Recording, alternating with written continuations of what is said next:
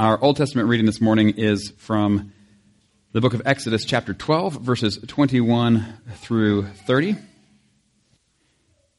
As we continue in this story of Exodus, of God um, bringing his people out of slavery in Egypt, um, and also bringing judgment on Pharaoh and uh, the Egyptians, and uh, and on all the gods of Egypt as well.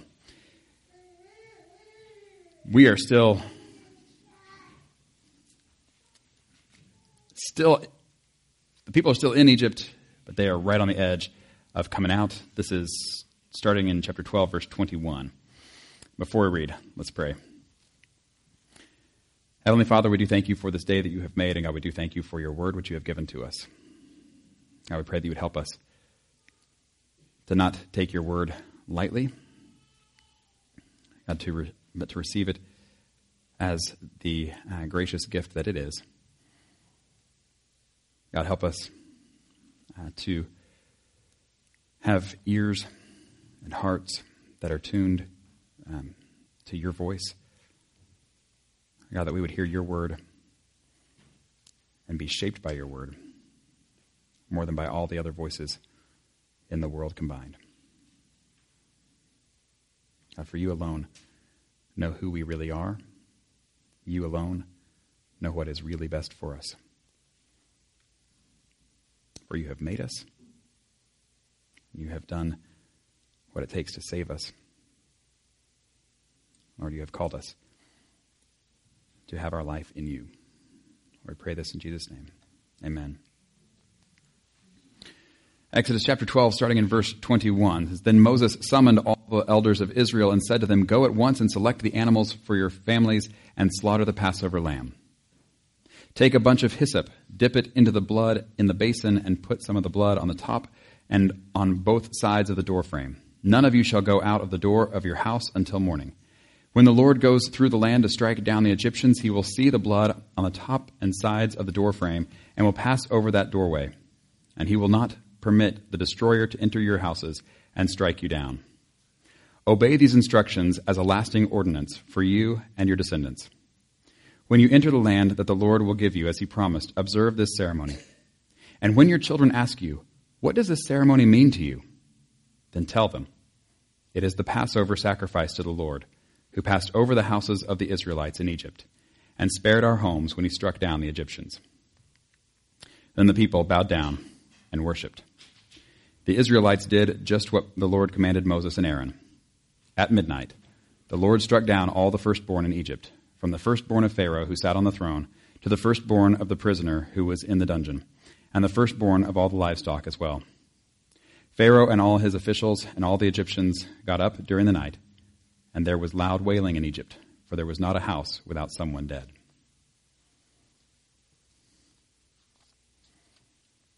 Turning then to our gospel reading Mark chapter 14, verses 32 through 42. As Jesus has just finished celebrating the Passover with his disciples, showing how that meal, while it celebrates the rescue from uh, slavery in Egypt. It also uh, points to his own way of rescuing his people as the Passover lamb, as he rescues us from sin and death. Going on from there, he gets to a place called Gethsemane. This is where we pick up the story. Mark 14, 32 to 42. It says, They went to a place called Gethsemane. And Jesus said to his disciples, Sit here while I pray. He took Peter, James, and John along with him, and he began to be deeply distressed and troubled. My soul is overwhelmed with sorrow to the point of death, he said to them. Stay here and keep watch. Going a little farther, he fell to the ground and prayed that, if possible, the hour might pass from him. Abba, Father, he said, everything is possible for you.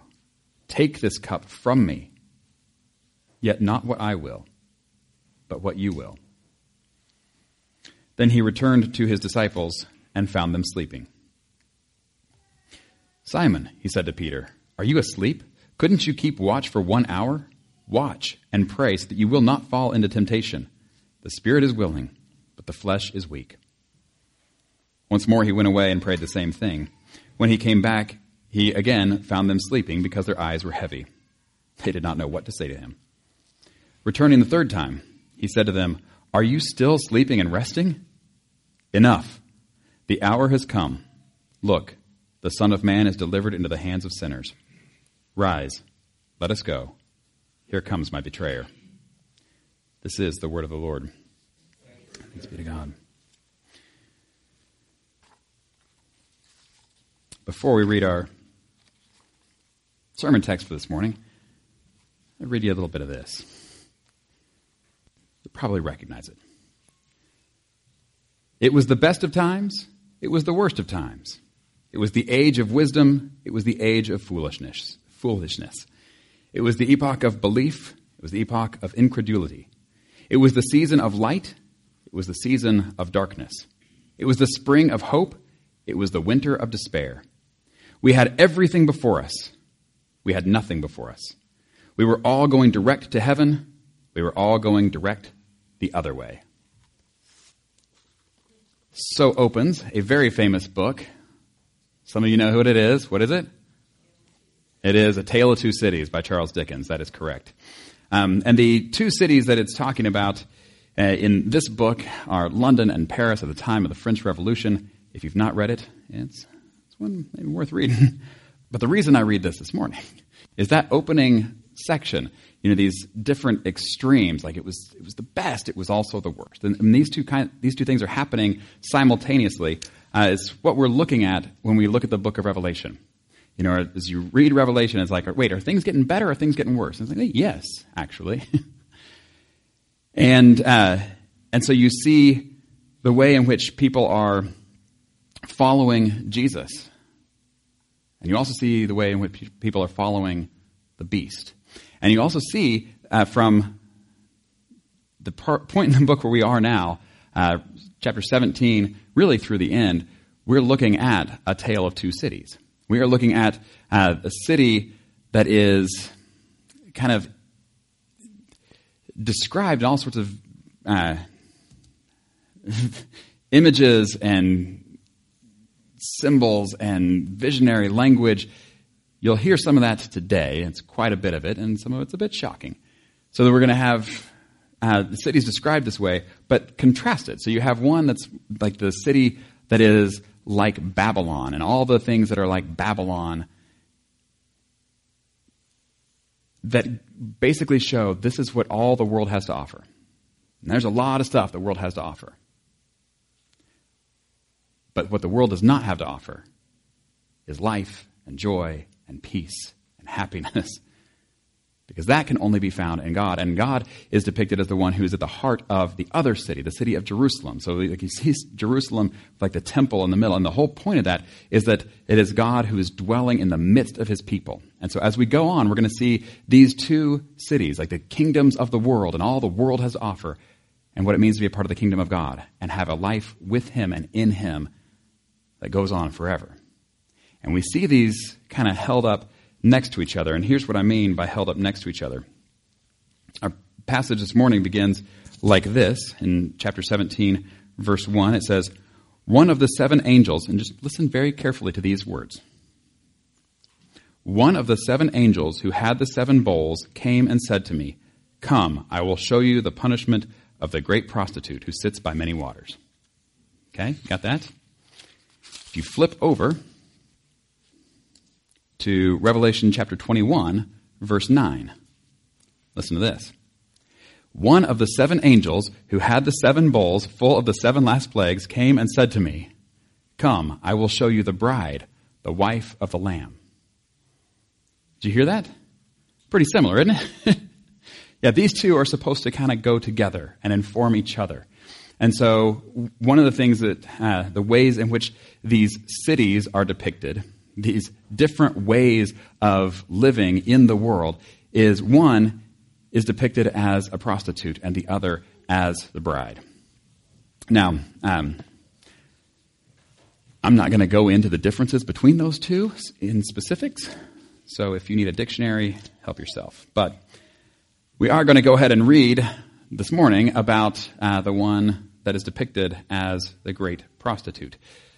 Um, and hopefully, as you hear these images, knowing what this is about, that this is about the um, this great city. Uh, hopefully, this will make some sense even as we just initially go through. So, this is Revelation chapter 17, uh, verses 1 through 18, which is the whole chapter. Um, one of the seven angels who had the seven bowls came and said to me, Come, I will show you the punishment of the great prostitute who sits by many waters. With her, the kings of the earth committed adultery, and the inhabitants of the earth were intoxicated with the wine of her adulteries. Then the angel carried me away in the spirit into a wilderness. There I saw a woman sitting on a scarlet beast that was covered with blasphemous names and had seven heads and ten horns. The woman was dressed in purple and scarlet and was glittering with gold precious stones, and pearls. She held a golden cup in her hand, filled with abominable things and the filth of her adulteries. The name written on her forehead was a mystery Babylon the Great, the mother of prostitutes and of the abominations of the earth. I saw that the woman was drunk with the blood of God's holy people, the blood of those who bore testimony to Jesus. When I saw her, I was greatly astonished. Then the angel said to me, why are you astonished? I will explain to you the mystery of the woman and of the beast she rides, which has the seven heads and ten horns. The beast which you saw once was, now is not, and yet will come up out of the abyss and go to its destruction. The inhabitants of the earth, whose names have not been written in the book of life from the creation of the world, will be astonished when they see the beast, because it once was, now is not, and yet will come. This calls for a mind with wisdom. The seven heads are seven hills on which the woman sits. They are also seven kings. Five have fallen, one is, the other has not yet come, but when he does come, he must remain for only a little while. The beast, who once was and now is not, is an eighth king. He belongs to the seven and is going to his destruction. The ten horns you saw are ten kings who have not yet received a kingdom, but who for one hour will receive authority as kings along with the beast. They have one purpose and will give their power and authority to the beast.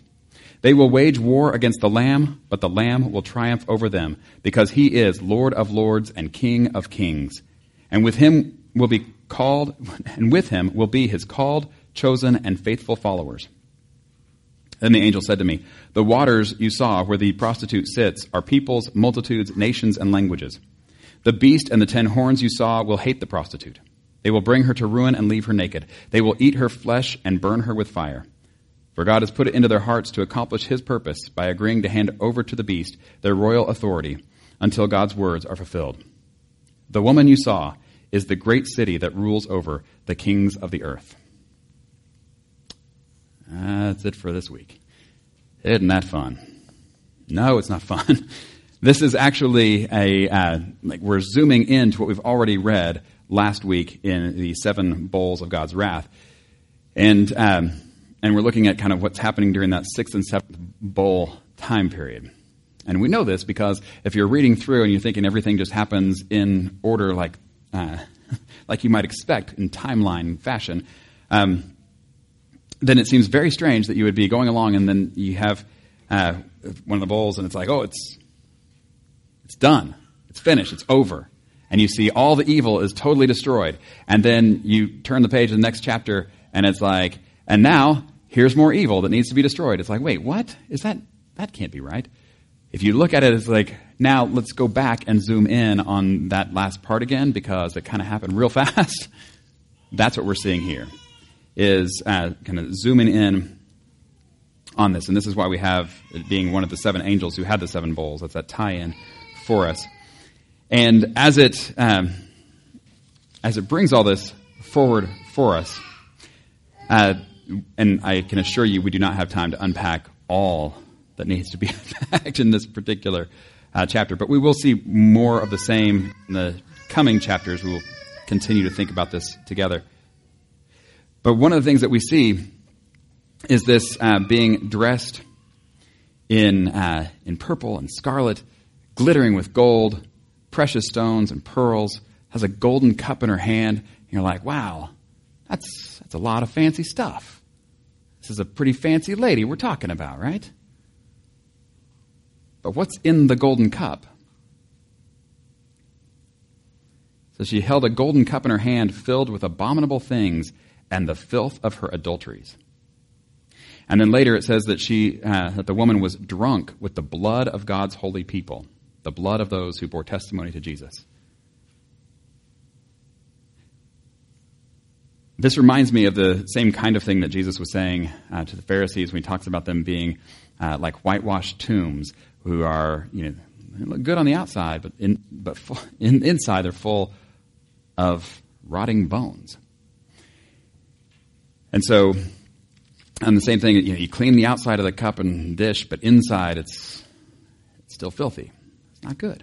And this is what we see with this, uh, this prostitute who is riding on the beast, who's getting uh, kind of her life and livelihood and way of life from the beast, from that authority, not from God. And uh, yet, and so is following his way. And it looks good. Very fancy. And yet, when you get a closer look, you go, this is not good at all. This is really bad. Um, and you see, I think part of it, this I saw the woman was drunk with the blood of God's holy people. And when you think about what it is, uh, we use this expression not just drunk with alcohol, but you know, drunk with power. and what we typically mean with that is, you know, when someone is drunk, typically uh, lowered inhibitions, you make bad choices, that kind of thing.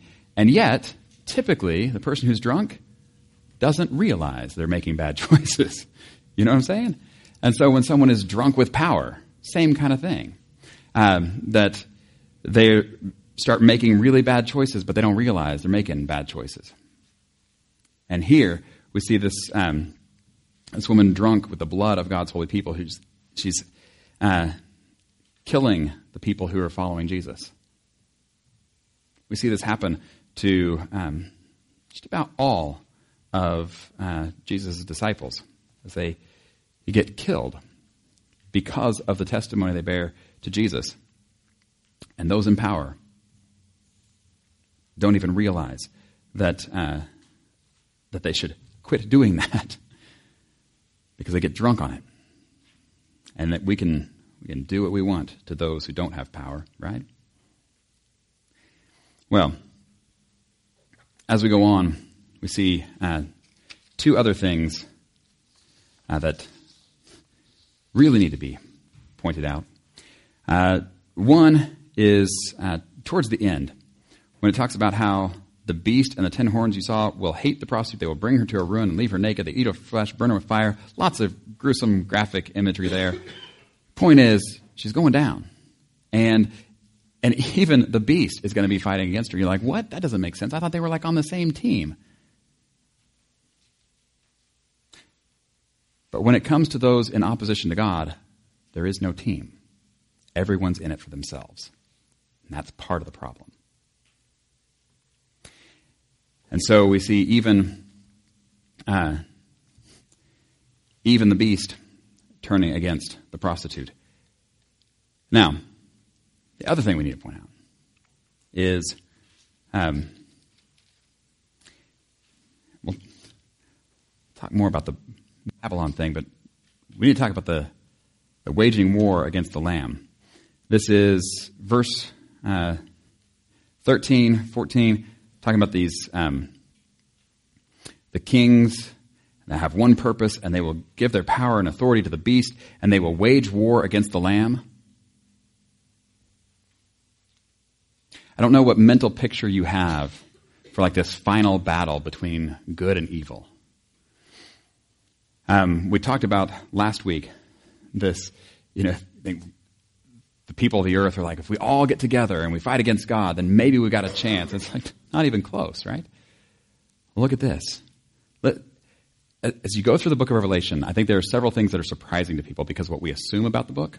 One is, I think we assume that one of the things that's happening in the book of Revelation is it's uh, leading us up to this great battle where it's going to be a, a, real nail biter as all the forces of evil come against the forces of God. And so all the like uh, demonic people and the saintly people are fighting together, and who's going to win? And uh, we'll just have to see when we get to the end of the book, kind of thing.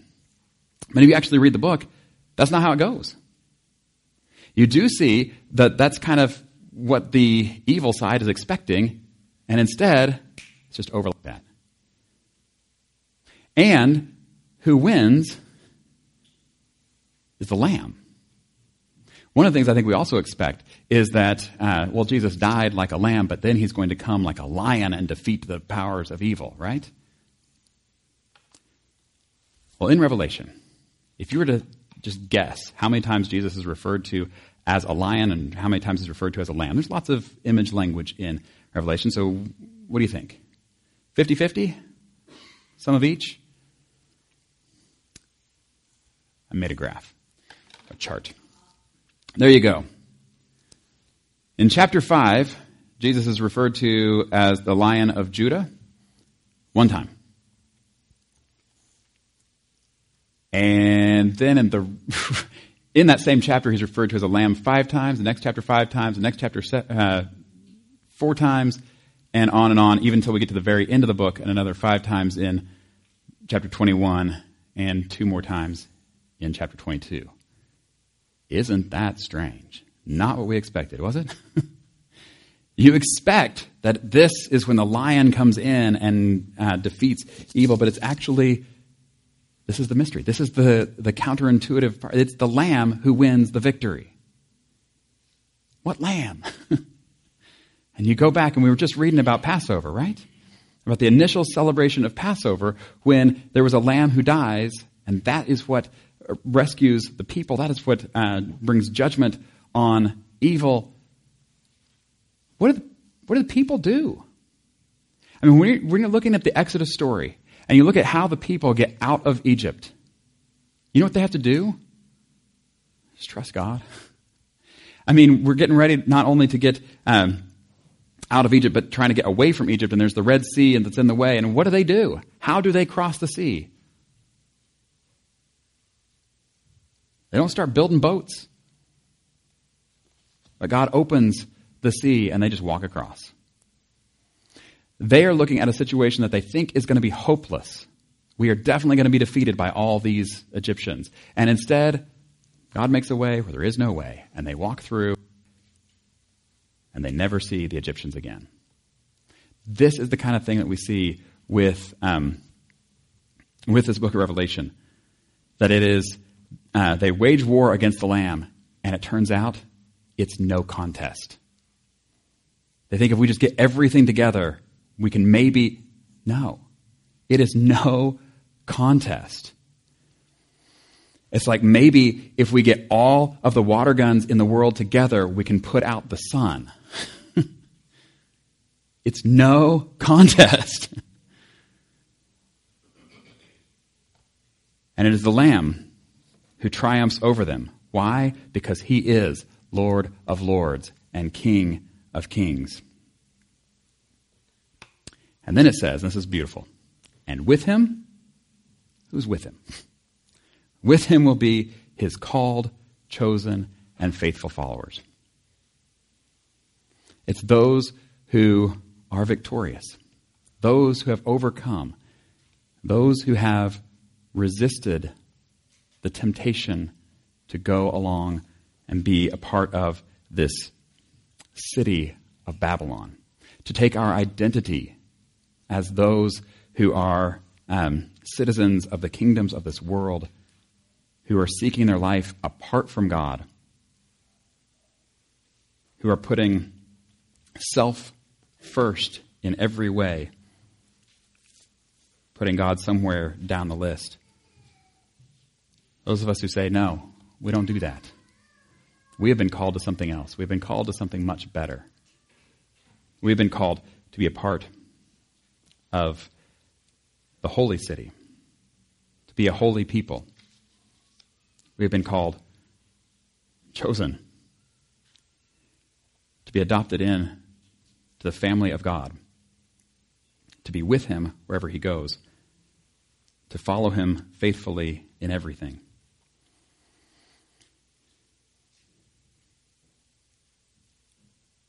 Jesus talks about those who look at all the world has to offer and says, I want that. In fact, I will trade my soul. I will give up my soul if I could just get all the things of the world. And he said, if you get all the things of the world, everything the world has to offer, and you lose your soul, bad deal. That was not a good. And he doesn't even actually have to say it. He just assumes that everybody knows that.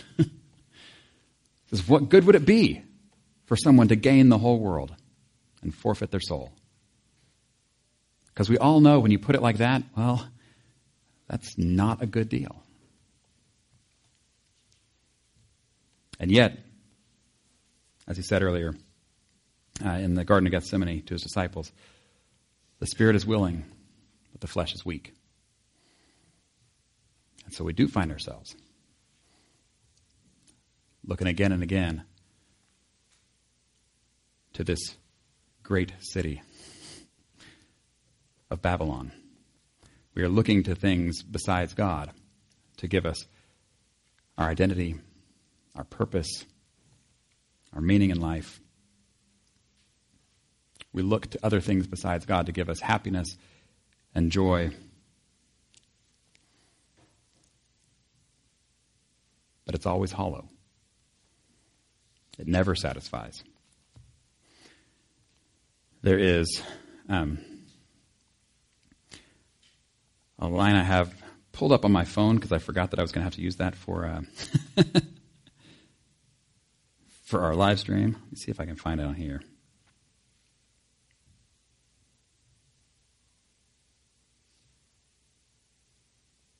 Here we go. C.S. Lewis in Mere Christianity says, God cannot give us a happiness and peace apart from himself because it is not there. There is no such thing. Just read that one more time. He says, God cannot give us a happiness and peace apart from himself because it is not there. There is no such thing.